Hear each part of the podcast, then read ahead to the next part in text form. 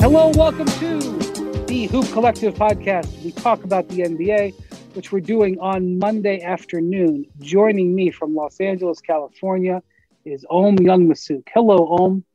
What up? What up, Wendy? What's going on? And up the coast in San Francisco is Nick Friedell. Hey, how's it going, Nick?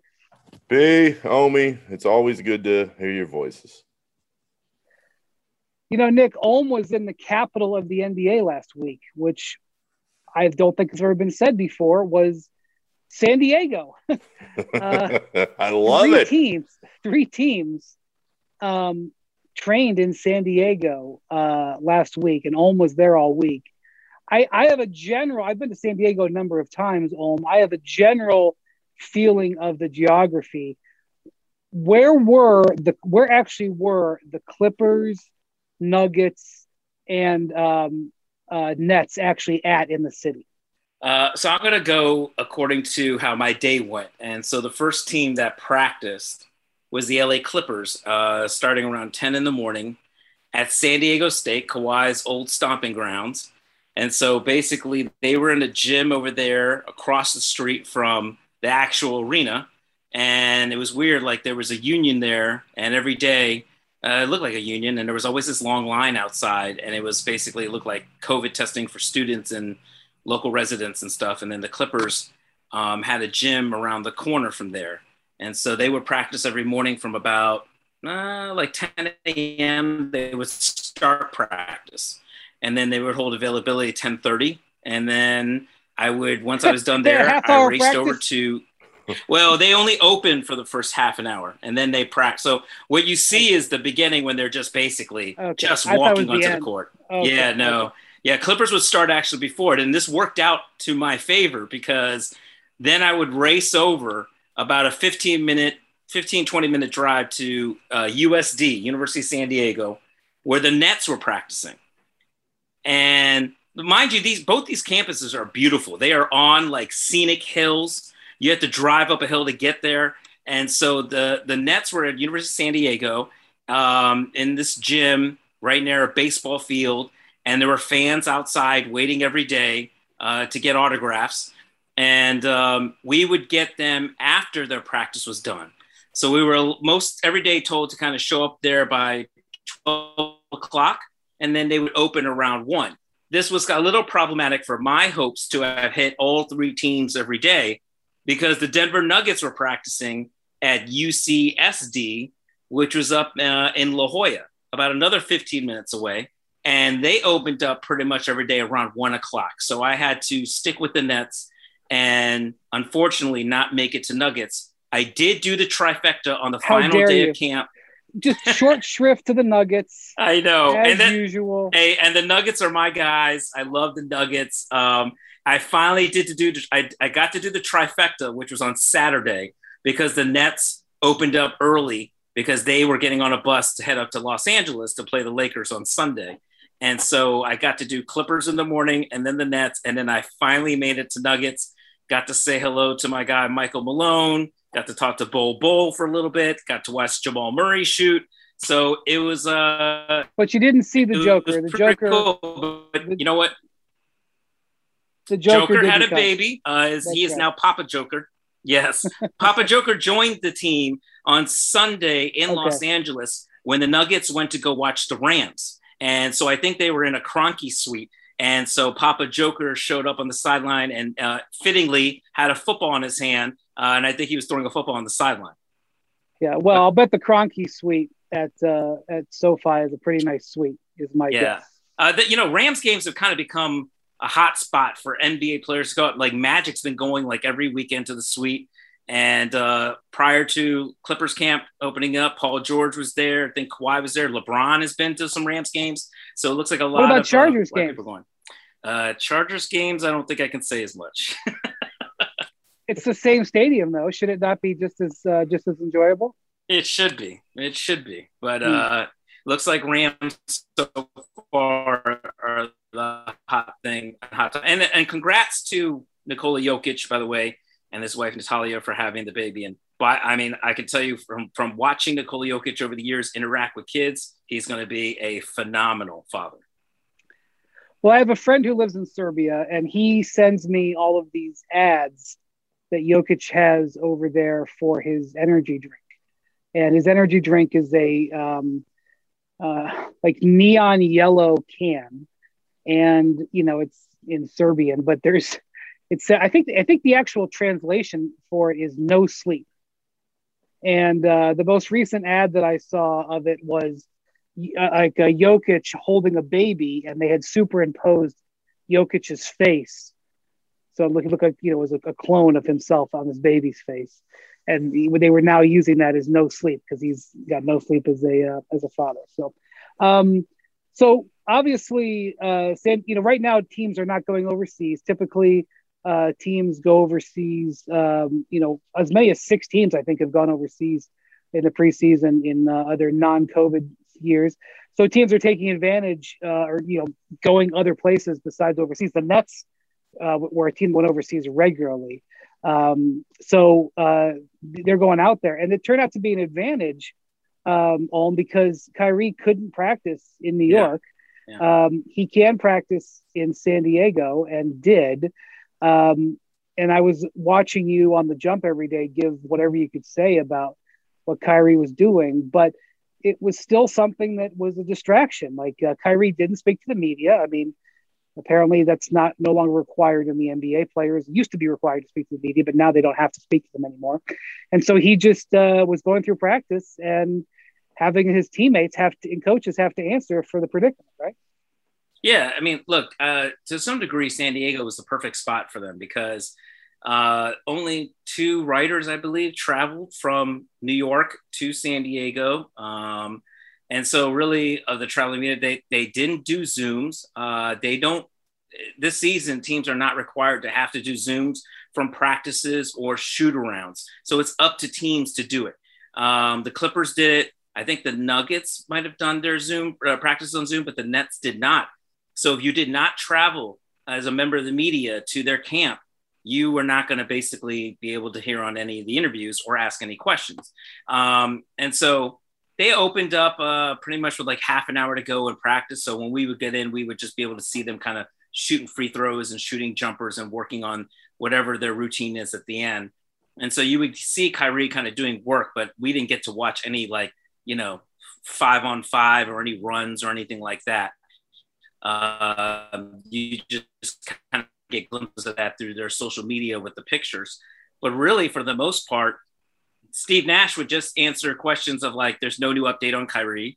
And if you asked him like, "Well, what's going to happen next week?" he would say, "I didn't know. I don't know. I haven't talked right. to him yet about the vaccination status, things like that." Right. they never, that would be pretty much it's, it. It's only like one of the most important things facing the NBA. But Nick, we're not talking to about it. Why would they? Why would they bring it up? Why would they? You know, we're going over uh, horns high. Why would we worry about whether our point guard is going to be able to play at home? Don't you? That's just media talk. Uh, a lot of media talk, and I noticed it uh, from the Warriors' standpoint, guys. I mean, Steve Kerr, in my opinion, is the very best coach I have ever dealt with from a media standpoint in any sport. He understands the role that we play he understands what is needed on a daily basis. And uh, so many times he is trying to kind of create the narrative for his own team through his comments. And and that doesn't make him unique, certainly, in what we deal with on a regular basis in the NBA. But I say all that because he is so good, and to hear him just not get into any of the vaccine stuff as it related to Andrew Wiggins and just say, hey, look, he got it. That's all anybody needs to know. I mean, it, for the last week, though, what Ohm was saying, B made so much sense for me because it was like that was really the only question, uh, the biggest question, definitely. Has Andrew gotten the vaccine yet? And and Steve Kerr would sit there and would just say, "There's no update." And at that point, whether you're Kerr or Nash or whomever, any coach who's dealing with this in the league, there isn't that much else to say in the moment, but uh, for somebody who who is so good on a regular basis, delivering a message or or going through what he's feeling or how his team is feeling, to to see this particular topic kind of lock everything down has been much, much different.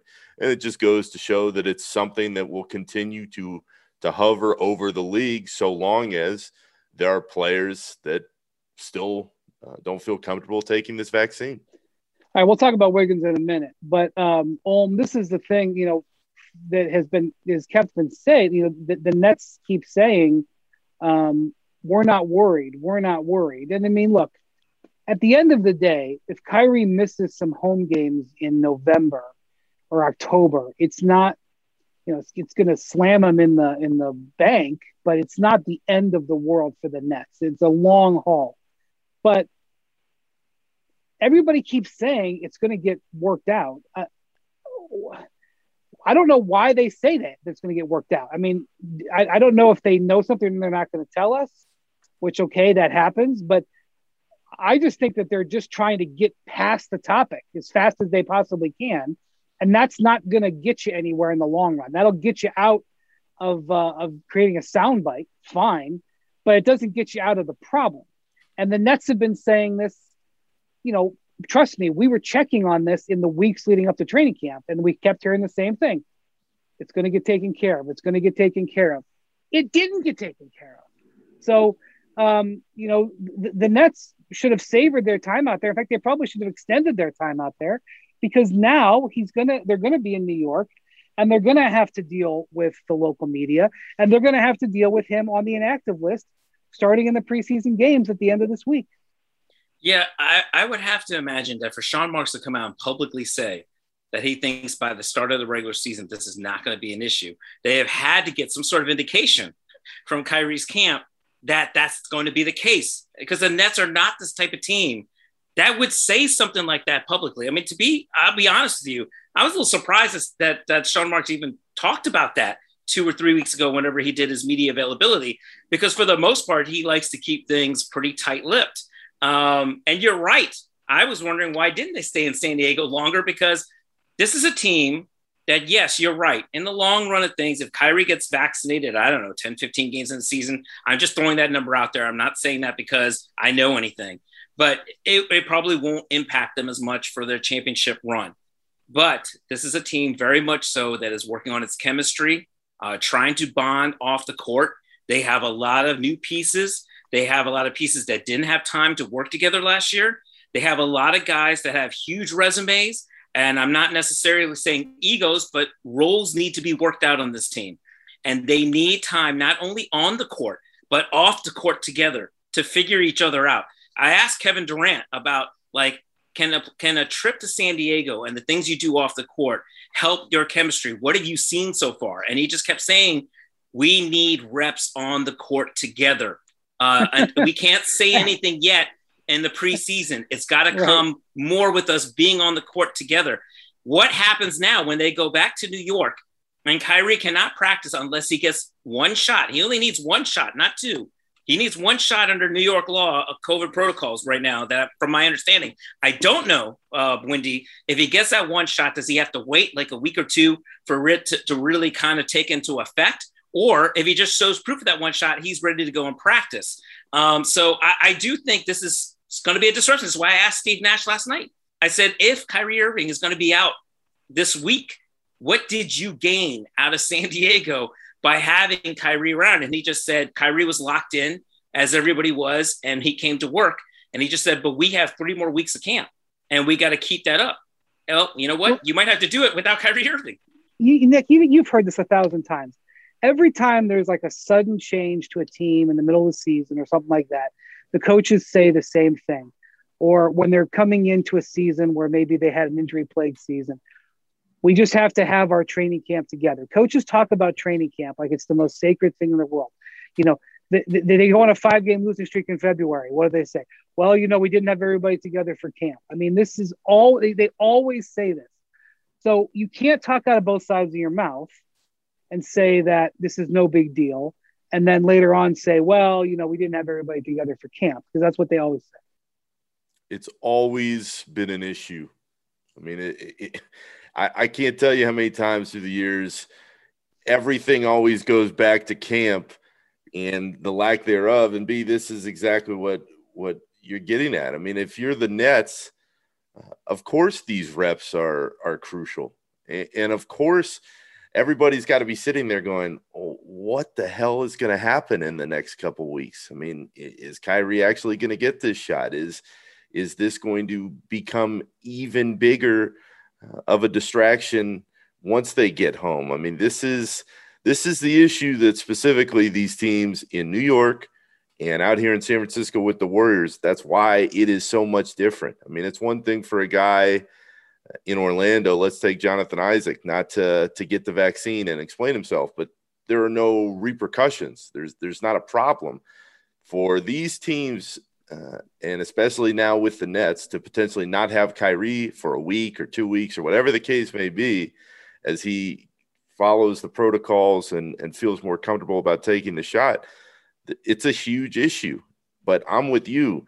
I don't want to hear any excuses if you're the Nets uh, months from now saying, oh, well, you know, we really haven't been together and we really haven't been healthy. I mean, injuries are always going to be part of the game. It, that's part of the deal. But if you're, uh, if you're not allowing yourself to have that time together when the protocols are what they are and the city, uh, the city rules are what they are in this case in New York City, uh, then, you know, I, I think Kyrie, if the Nets have any kind of struggles, is going to face even more – blame because right.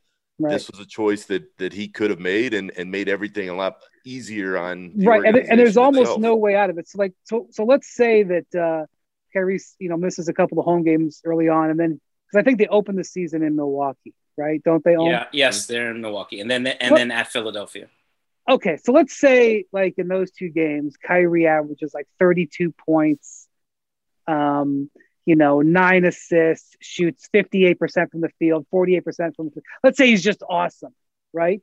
Like nothing to, to, you know, just wow, Kyrie full part top of his game, ankles healthy. Well, then it's like, uh, yeah, dude, that's great. You played great, but now you can't play in your home opener. And, and then if it's the opposite, if Kyrie plays poorly, you know, in those first two games, then it's going to be like, well, it's because he doesn't get to practice with the team. You know, he's in an he, he's in a no-win uh, yeah. situation. The other thing I'm going to say is, you know, you, I'm sure fans are wondering what's the delay, either yay or nay. What's the delay? And one of the things is, the, in talking to some people, one of the ways, the, the, the first off, uh, the, Bill de, de, Blasio, the, the mayor of New York, uh, commented on this, and he made it pretty clear. He didn't say exactly these words, but he made it pretty clear. There's no he's not sending out uh, a life raft to Kyrie. He basically is like, I'm not giving an exemption. Um, Kyrie, you know, all the, you know, he he made it clear that there wasn't going to be something from that because he has been a Nets fan in the past. He lives in Brooklyn, etc. There's no special treatment coming for Kyrie. Second thing is the law, you know, the ordinance, the executive order. I'm not sure what the exact correct verbiage is. It's not comprehensive and totally cleanly written. There's it's unclear how because it because it refers to the rules being different for quote non-residents mm-hmm. which is supposed to be for you know players who are visiting. Um, if you're a visiting team you're a non-resident so you can come in and play. Um, well Kyrie isn't a resident of New York City. He's in, he lives in New Jersey I believe. So he potentially not just he but others out there who are affected by this potentially could challenge this in a way that the the you know that there's a loopholes in the legal language. I don't know if he's going to do that, but you know there are more ways for him possibly he's thinking of to get this handled than just simply getting vaccinated. So keep an eye on that. I, am not saying I know what they're going to do. I just know that that's one of the things yeah. that's at least been looked at. Um, oh, go ahead. I have a couple things. One, to go back to your point earlier about how camp coaches love to talk about the narrative about, oh, we didn't have these guys in camp once the season's over. That was one of the excuses the Clippers gave when Kawhi Leonard and Paul George were not able to participate in camp, and then they suffered their meltdown in the bubble afterwards. Doc Rivers just kept saying, We didn't have these guys for camp. and it started that way because those guys were injured coming into camp. So, yes, you're right. Coaches always turn back to it. Number two, I thought one thing that was very interesting while we were in San Diego was Joe Tsai uh, did a couple sit downs with the two Nets beat writers that did come out from New York. And he told Brian Lewis from the New York Post that our goal, he said, I respect what Kyrie's saying, that he is, you know, these are for personal reasons and things of that nature.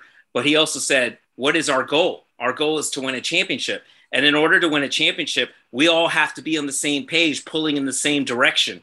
And of course, Joe Tsai is a big proponent of getting vaccinated. So he wants to see this team not be pulled in different directions, be on the same page, be together all about winning a championship. And so when the owner is trying to set that, I think that agenda, I think Kyrie is probably going to eventually have to fall in line. Number three, about the schedule.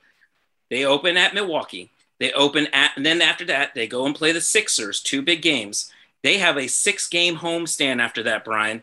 If Kyrie Irving is not vaccinated by then, that is six games, six of your first eight games without Kyrie Irving. That is a long six, stretch. I, I to say, six game homestands are unusual. I mean, they obviously happen. Um, six game homestands in November, October. Yeah, and then they happens. And then after that, they go on the road for six straight games. So then they would have Kyrie for a long time if Kyrie is not vaccinated up to that point and he continues this whole little thing. So it'll be a story that will not go away if if he is not vaccinated by the start of the season because they play Charlotte after Milwaukee and at Philadelphia. They play Charlotte, much improved. Washington, which of course we'll have to see Bradley Beal coming. Will Bradley Beal be vaccinated by then? We don't know. The Miami Heat, Indiana Pacers, and Detroit Pistons all at home, and then the Atlanta Hawks, and then they head on the road. Two guys drove to work. Neither guy wore a seatbelt. One guy got a ticket. One guy didn't. The same two guys drove home. One guy wore a seatbelt. One guy didn't. One guy made it home. The guy not wearing his seatbelt didn't. Don't risk it. Click it or ticket. Paid for by NHTSA. Vivid Seats wants you to get to the games you love this spring. Experience every pitch, assist, and game winning shot live and in person. And the best part?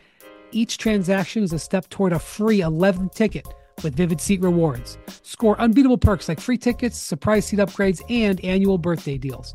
As official ticketing partner of ESPN, Vivid Seats is offering you $20 off your first $200 ticket purchase with code HOOP. That's code HOOP, H O O P. Visit vividseats.com or download the app today. Vivid Seats, experience it live.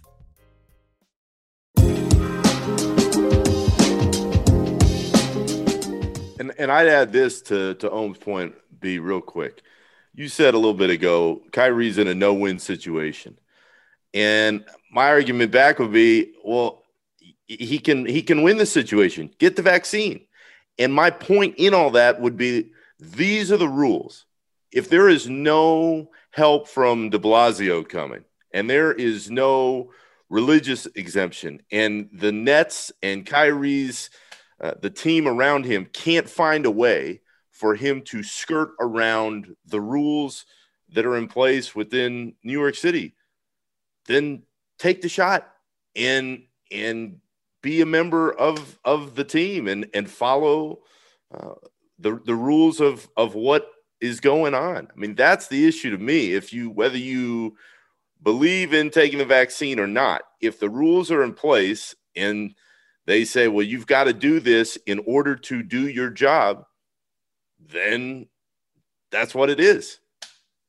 Well, and that's essentially what happened with Wiggins. And that, so, and the, the, th- the thing is, is I've talked to NBA executives at the ownership level, uh, up to numerous levels, but up to NBA owners. I've talked to them in the last week or so about it, both about the vaccine situation and the Ben Simmons situation. And we've talked about this. And it's one of these things where really it comes down to the money. They're, they're, you know, they basically lined this up to make the money be such that the players are made uncomfortable enough to go with what uh, the you know the teams want them to do.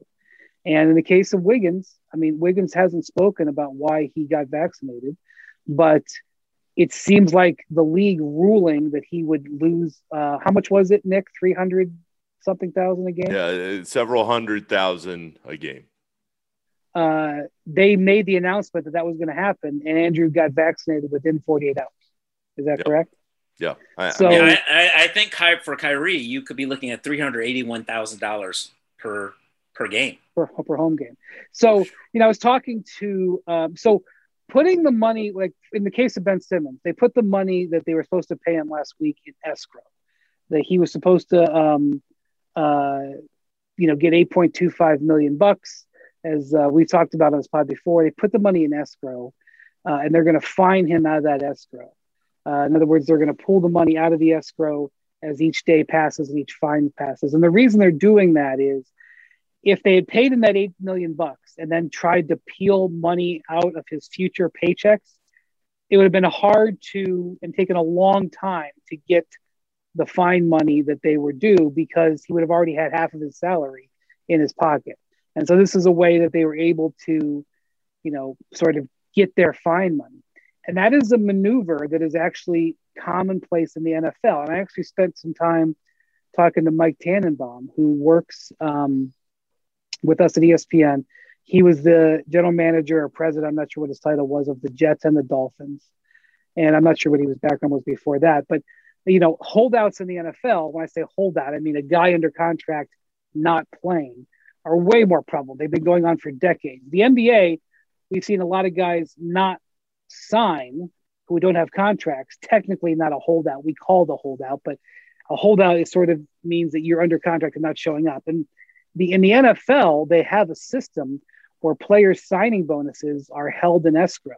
And apparently, this is from an old time back in you know the day when these NFL teams weren't filthy rich and they were worried about signing, but whether teams didn't have the money to pay signing bonuses because signing bonuses, you know, are paid out over the years, even though it's called a signing bonus.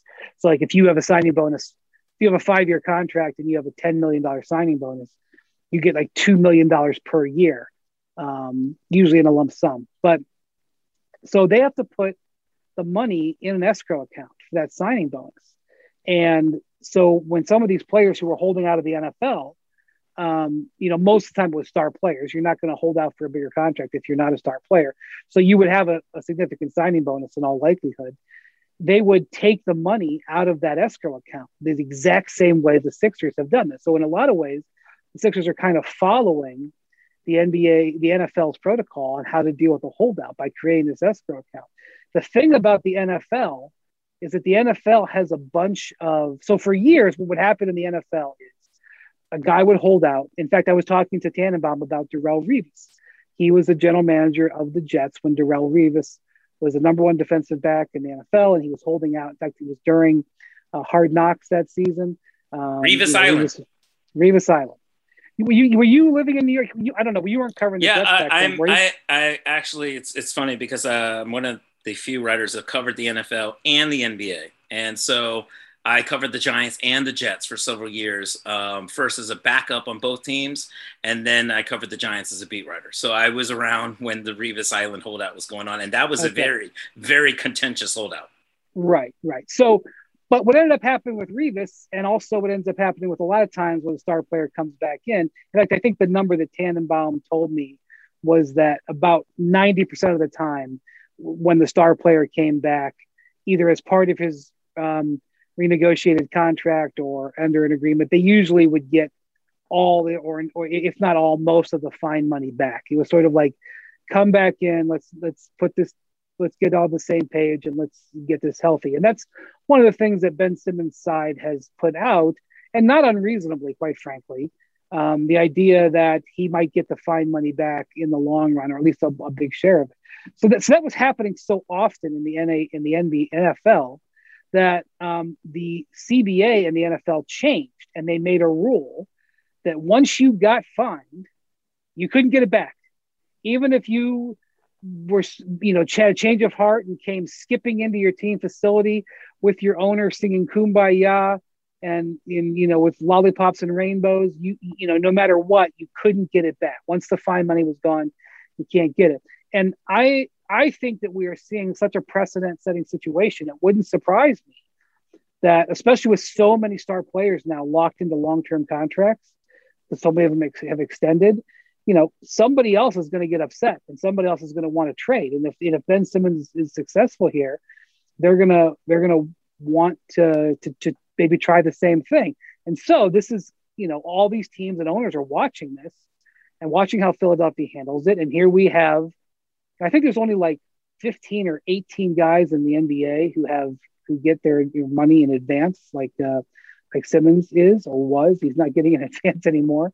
But setting up an escrow account and finding it out of that is maybe the future of it, even though that's not listed in the CBA. It is not part of a, a tradition in the NBA or, or standard procedure. And then I wouldn't be surprised if in the future that the NBA owners try to get into the new CBAs. What happens if you hold out? Because the NFL guys have done that, so that, so that they they can take that money. And so what this all gets down to is whether it's the vaccine or whether it's Simmons the position that the NBA is taking is that they are going to bleed them out with these fines and you know suspensions. To, to, and and that you know, Nick, I mean, it was so much money for Andrew Wiggins, even though he said, "Don't count my money." It's just common sense to, to look at it and think about how much money that is, uh, especially for a player who very likely will not make this type of salary uh, for the rest of his career he's these are going to be his salad days in terms of salary. He's never, you know, going to just make this money back, right? No doubt. And in the end, that's exactly why the Warriors, as uncomfortable at times as Monday's media day got when Wiggins was kind of going back and forth with the reporters saying, Hey, it's my problem as far as any lost earnings, not yours. That's why there was never that deep of a concern that he would continue the stance into the regular season and miss the hundreds of thousands of dollars of game checks that were on the line. And this is what Ohm was referring to with Kyrie. I mean, in the end, the Warriors always figured that Wiggins would take the shot because there was way too much money on the line. What pissed him off, and it was very clear in listening to his initial comments, was that it had gotten out in the first place, that he hadn't gotten the shot and that somebody in the organization uh, had put it out there that he was still unvaccinated and ran the risk of of potentially losing those checks. And uh, that's kind of caused a, a, little bit of an issue for now because the warriors for so long have been so pro player and want to be that beacon of a team that yeah, but it's also the NBA. I mean, the NBA also right, in an effort right. to, in an effort to, you know, set a precedent, put his name in a press release. you know, they were like, by the way, we rejected Andrew Wiggins' appeal. That's Andrew yeah. Wiggins, W I G G I N S, Golden State Warriors. Right. So, uh, I mean, as far as the Wiggins case, there are some layers here, but in the end, anybody you talk to in there, whatever Andrew's beliefs may be, he applied for that religious exemption. Uh, the league declined it. The Warriors always felt like the money was was too great, and that that they felt when push came to shove, he was going to get the shot. He has with the Kyrie stuff. I, man, I, I am not sure exactly how it plays out. And and and B, I, I throw this in there in the context of the Simmons conversation while we're going through all this. Why hasn't he been moved yet? Like, what is the holdup? They just don't feel like they're getting enough back because this thing is going to be a mess. Well, why does anybody get? Why does anybody not get traded? Because you can't agree on a trade. Yeah. You, you know what though? I think when we were talking about the NFL versus the NBA, and I feel this is the difference here. And you were like, you also made it a question of whether or not Ben Simmons gets traded, which made me realize that I, because I've been around the NBA for so long and I've been some attuned and have become accustomed to stars getting their way when they demand a trade, you almost always assume that he is going to be gone. Like it has never entered my mind that Ben Simmons is coming back to Philadelphia in some form or manner this season. Like that bridge is being burned, torched, destroyed, bombed, nuked in every which way. And so it's just like, okay, this is what stars do. They force their way out. They try to make it as bad as possible. Harden was even asked this uh, two days ago or three days ago. Like, do you see any similarities? Are you tracking what's happening with Ben Simmons to your situation? What happened in Houston? It was a little uncomfortable. Harden was like, "Oh, they're two different situations," and he said, "He said, but my situation was uncomfortable," and he was like, "And I don't like being uncomfortable. I don't like negativity around me." He said, "I like positivity, and I had to kind of go Yeah. through that." By the But- way, I, I that was a very interesting. Stop for a second. I'm sorry. Mhm. It's a very interesting answer that he gave there. Um, he also said, please correct me if I'm wrong. I don't have it in front of me. He he also said that he was he he was kind of just banking on people forgetting about it. Yeah, I think he he said that ho- hopefully now we've kind of gotten past it, that it's worked out for both sides. Yeah. Um, he kind of spoke the he kind of spoke the, uh, the the the quiet part out loud there, which was the the calculus that you do here as a star player is, all right, let me I'll take a couple of bad weeks and get out of it, and they'll just be forgotten about. I mean, you know, certain people never forget about it, but certainly when James Harden shows up for a game, you know. It won't be a topic of conversation. Yeah, let me give you play the- the Bucks. Let me give the exact quote because I have it in front of me. It was a little uncomfortable for me just because I don't like a lot of attention, especially negative energy or draining energy. I like to be in a good place. I like to smile and have people around me smiling and good vibes. So it was kind of a little uncomfortable for me, but I had to go through it. And on the other side, I am happy to where I am now. Hopefully, everybody forgot about it. Hopefully, Right. everybody moved on and everybody is great. right like that's the i mean we know that but like him just basically admitting that was the game plan which again if you're an nba owner that is not what you want to hear because if you're you know player x and you're under contract for three years and 120 million and you're done with your situation and you call up james harden and are like james how did you make it through that and james is like listen man it was tough for a few weeks but everybody forgot don't even worry about it I mean, like this is what what Anthony Davis would say too. You know, I don't think Anthony Davis Yeah. loved it, although you know the that's all. Uh, he kind of lost any sort of high ground with the that's all folks shirt on the uh, last day of the season. But like, like Anthony Davis, he had his lasted a little bit longer because he had sort of that that zombie period where he was like playing in every two out of every three games or whatever it was for New Orleans, just sort of finishing out that season. But like he doesn't have any regrets about that. This So, is like, this is the this is the superstar blueprint for asking for a trade, So- right, Windy? right, like we've so seen it go is, back like- for so decades. they need Ben Simmons. Like when I say they, the owners and the teams need Ben Simmons to be scarred. They need him to come through this and be like, I hated going through that. I, I lost X number of million dollars. I developed an ulcer. I was miserable because if he comes through this and gets his money and gets what he wants, there's no, I mean, it's already becoming commonplace. There's no, you know, but, but recently it's been guys on the last year of their contract where, where they have more leverage. But if Ben Simmons comes through this and he just gives the same interview that James Harden did in a year, yeah, it was uncomfortable for a couple of weeks, but everybody forgot about it. That's a victory for the players and the victory for the stars and and pro- problematic for the owners. And this is something that is definitely on the topic of conversation right now. That's the difference between the NBA and the NFL. In the NFL, the players don't have the power. In the NBA, the players do. I mean, a lot of it has to do with guaranteed contracts, right? Like in covering the NFL and the NBA, one thing you notice is that NFL players, they're scared of they don't have the power so they're scared of saying things they, they're not as outspoken as nba players um, they are scared of the coach they are scared of the owner so they're going to always fall in line and they are always fighting for whatever that big payday is that's why a superstar like Darrelle Revis held out for so long because he knows he only has so many checks so many big paydays whereas in this in the nba players are their own corporations Well- they'll say whatever they want to say and they know they're going to get the money they know they're going to get their it. money even You're like even if like even if NBA they- players know you're going to lose money, you're going to recoup. They know they're going to recoup it. They're trying to unguarantee the contracts. That's what they're doing. What Yeah. they're saying is if you don't show up because of the vaccine or you don't show up because of a holdout, we're unguaranteeing the contracts. We're going to take your money. Right. And you know when when Andrew Wiggins signed that contract, whatever it was, 140 million or whatever, he believed he was getting all that money. Okay, he knows if he gets a technical or if he flagrant to somebody and gets suspended a game, okay. But he never operated under the belief that he would have to get a vaccination to to keep millions of his of his dollars. So they're unguar- they're trying to unguarantee the money whenever they can't. And that's really their, that's why I say, again, when I say they, that's the league and the teams. That's their game plan to try to force the players into doing what they want, Nick. What does a win in this case then for the owners as it pertains to Simmons' situation? What does a win look like for them? For the ones who get it done, Grainger offers high quality supplies and solutions for every industry, as well as access to product specialists who have the knowledge and experience to answer your toughest questions.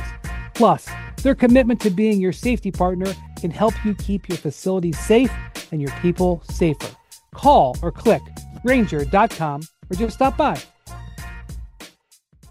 You can now stream the most MLB games on DirecTV without a satellite dish. Yes, catch the clutch hits, strikeouts, grand salamis, web gems with nothing on your roof. So, who's ever up there, whether it's the roofers, Santa, birds, old timey chimney sweeps, moody teenagers, thrill seeking raccoons, you name it, they won't find a satellite dish. But you will find your MLB games on DirecTV. That means DirecTV is your home for baseball this season. Root, root, root with nothing on your roof. Yes, stream your team. Call 1 800 DirecTV or visit DirecTV.com Sign up today. Claim based on total games carried on sports networks. Sports availability varies by zip code and requires choice package.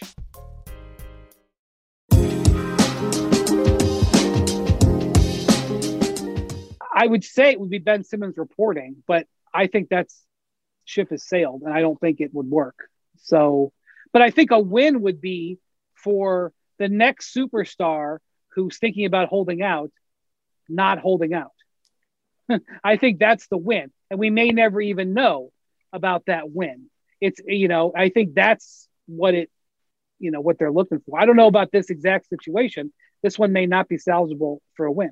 It's funny because right now we are talking about two players that it very much feels like they are taking a stand for two different principles.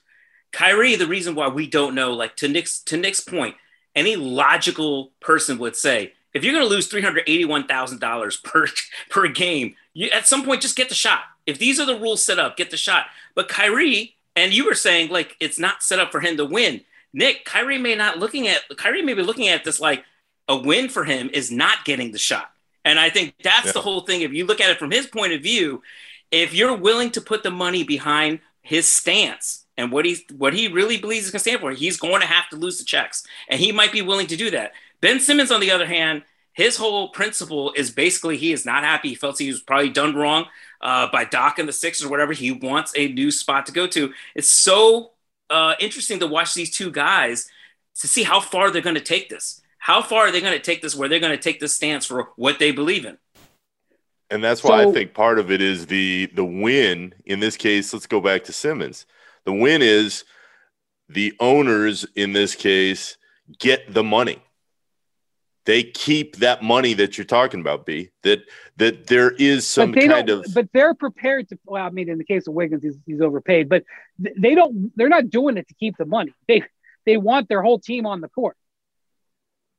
Right, but but in in place of that, if if Ben Simmons holds to I am never playing for the Sixers again, never gonna happen, then in some small way, I would think the Sixers could come back and say, okay, well, we are not giving you money for missing all of training camp and potentially, if this stretches a little longer, missing these games. That money is never coming back. Right. But I think if you ask Josh Harris, the owner of the Sixers, what would he rather have? The money he didn't pay Ben or Ben or a trade that he liked that those player players, he would he would take the players available playing. Um, you know, he he's already committed to spending that money. He's trying to win. I don't. I know what you're saying, but I don't. I don't think that's on the menu what they're looking for now. And the one thing we don't understand, and I'm sure it's being still negotiated. By the way, it was funny. So Tim Bontemps and Bobby Marks had a story today, meaning Monday, that the that the union and the players came up with a formula for how much guys who are not uh, vaccinated uh, and can't play in, in these games are going to lose. Um, so it was 192.6% of their salary. So um, 190, I, I'm not even saying it correctly because it's such a strange thing to say. It's a fraction, but it's got a percentage. One 191.6%. No, right? that's not what, it. 190, no. 191st.6%. this would blow my mind. It's blowing my mind as a 40 year old. It certainly blow my mind as in, in grade school math. They, you know, normally you lose a you lose a, a paycheck. And you say you say, well, how many paychecks are there? Well, you know, a game check. Oh, okay. Well, there must be 82 game checks. Well, there's actually not 82 game checks. Some players are fine. I don't know. It's this is already getting too far in the weeds, but there Instead, they're getting one ninety second, one over 92.6, oh, 92.6. Put that in a fraction per missed game. And the reason that's so crazy is I'm thinking about the negotiation that had to go down for this. You know, there that is that is a product of some negotiation. We're going to take uh, we're, going to take one out of every, you know, we're going to do this ratio one out of every 80 seconds. No, no, one out of 100. No, one out of uh, 90. No, one out of 95. No, one out of 92. Uh, no, one out of 92.5. You know, it's just a crazy, like the, the back and forth just to get to that percentage is wild. And they're basically fighting to, to keep money in Kyrie's pocket, the, the union, which, you know, it's just wild. Um, but what the NFL has done is some of the players because they don't want to because this rule came up that once you get fined you can never get the money back. Players started doing uh, what is what is now being called a hold in. So and i could be wrong on this because i don't follow the nfl that closely but i think tj watt was one of the guys with the steelers who did this. He wanted a new contract. He came to camp went to all the meetings and everything but he did not play because he did not want to get hurt either in practice or a preseason game. So he was like not fully participating and it would be a hold in. Um, had Ben Simmons done that, had he reported to camp but just told the Sixers, I'm not going to play until you trade me, um, or he had just said, My back hurts, I can't play, and effectively done a hold in, the Sixers would have had a lot more difficulty finding him. So that could be that's that's the way the NFL players have adapted to the holdout rules.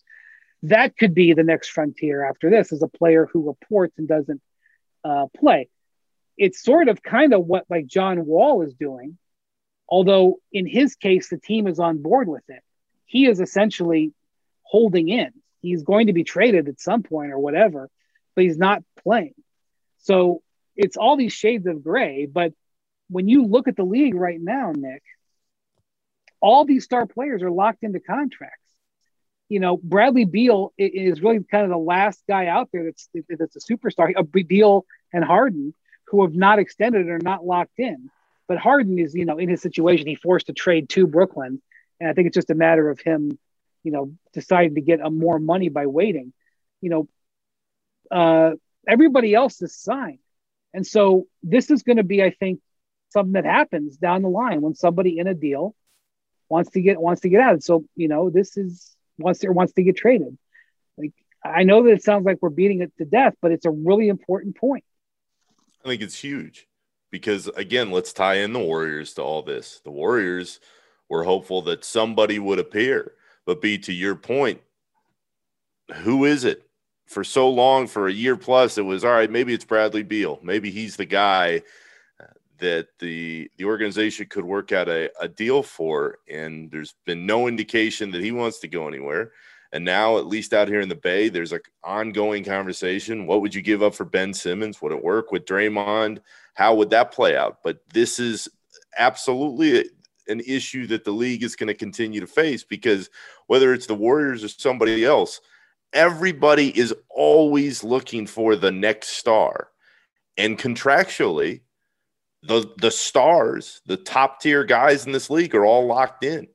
And aside from Ben Simmons, there's always going to be somebody else who appears, but Ben Simmons is really the only star at this point that's attainable. And because of all his issues uh, over the last couple years, but certainly in the postseason in Philly, there are people that are going to listen to us saying, well, how big of a star is Ben Simmons? How much of a difference maker can he be? And that's why he's in the spot that he's in. That's why the, the Sixers can't find the right move at, at, least at this point that they would make. But uh, this is something that is going to continue to kind of hover over how business is done in the league because it's star driven to Ohm's point. The players have the control. And the reality for all these teams is there aren't a lot of stars that are readily available because they're locked into these deals in a lot of cases with teams that uh, they feel comfortable with right now.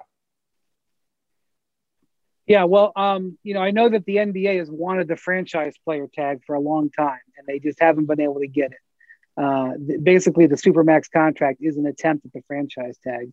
Um, but I do think it's fascinating that really, um, you know, and, and, and the funny thing is, of course, the NFL players have tried to get guaranteed contracts, and more and more the star players are getting more and more money guaranteed. Um, so you know the top players now, their guarantees are way, way up there, way more than they were percentage wise than they were decades ago. Is that right, Ohm? Don't you think that's accurate? It's like this. It's the signing bonus typically. Like the NFL player gets. I think what the last big holdout was T.J. Watt, right, from the Steelers. So, like, I, I, think when you look, you always look for the signing bonus and how much they get in the signing bonus now are be like they're outrageous. I know, but I'm saying like a lot of players are getting guaranteed more, more than just a signing bonus guarantee now. Yeah, I think um, I, you're probably right about that. Um, and yeah, whatever. Think, the point yeah. is, is that the NFL player, the NFL was chasing the NBA player contracts for a while, uh, naturally because of their length and their guarantee. And now it's the NBA. Uh, I, I, really do think it's going to be sort of the NBA teams that are headed going to head towards the NFL rule uh, the NFL rules to try to deal with this situation, with these situations. And um, I think it's, um, I think it's an interesting pivot point uh, for the league. Um, before we go, uh, Nick, I just wanted to ask you. Um, I know that some of the Warriors players uh, really tried to convince Wiggins to get the vaccine. That they made personal pleas, and not only just on a on a personal level, but just like, hey, listen, we need you out there on on, on for the team, which of course they do. He's an important player for them. Then you have Draymond come in and basically say, you don't if you don't get it, I don't care.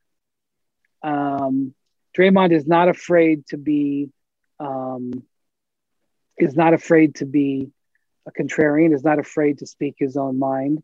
Um, I think uh, he sometimes talks out of both sides of his mouth, but whatever. I appreciate Draymond uh, and his willingness to be honest.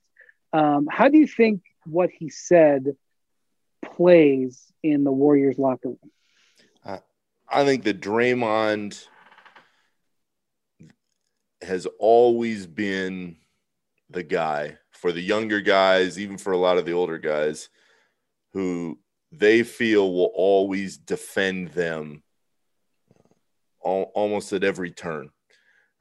I, and I describe it like this: "B, there is a a tangible quality to to what Draymond says for so many of the players that come through that room. They see Steph and Klay and they think, "Oh my gosh, like I I can't believe that I'm playing with Steph Curry and and hopefully in the Warriors case, Klay Thompson. I've I've watched them on TV all these years. I played in all these video games. And then there's Draymond.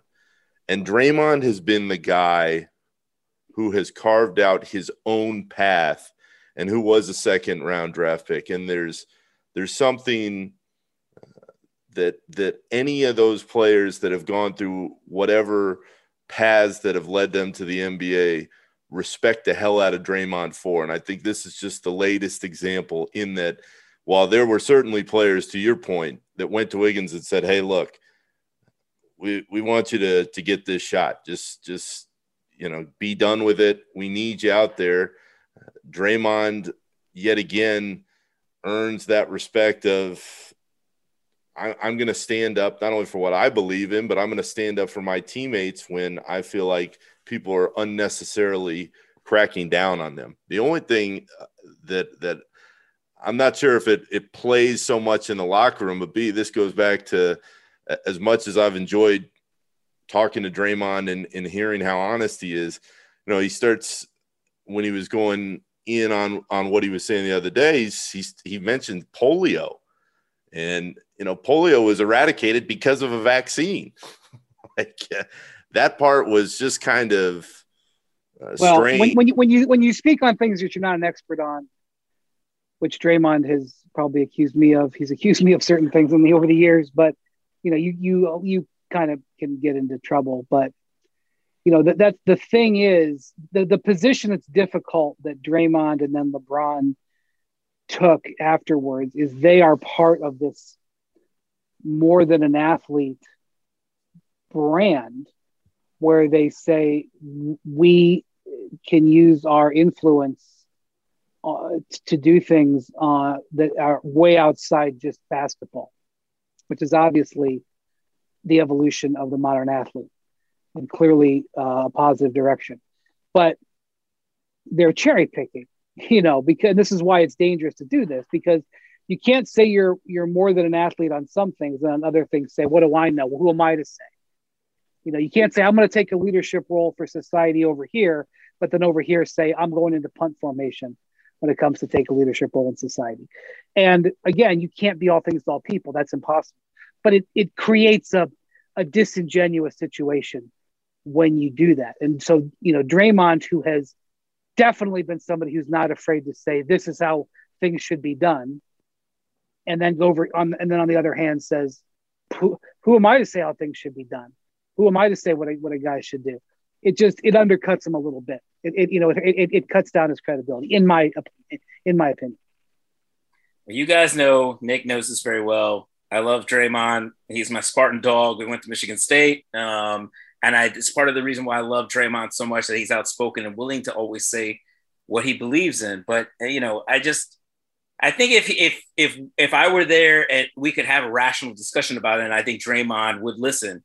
But it's just like if you're going to compare, saying, "Well, I wouldn't tell a teammate who went home to be away with his team because his wife was sick what to do and come back to the team," that is not the same analogy you would use as let's say for example you had a staff member on the team whose wife is sick at home and has cancer and yet you he has to let's say if he's a trainer he has to treat a player who is unvaccinated and while this trainer might be vaccinated the unvaccinated player is putting this trainer at risk to go home and potentially infect his wife or anything like that that to me would be the analogy not the analogy of what Draymond brought into here uh, I understand what Draymond is trying to say and take a stamp for his players, and and it's clearly resonated with other athletes because uh, you saw on Twitter, LeBron kind of chimed in on that. Gary Sheffield, all these people were like, "Thank you for taking a stand for us."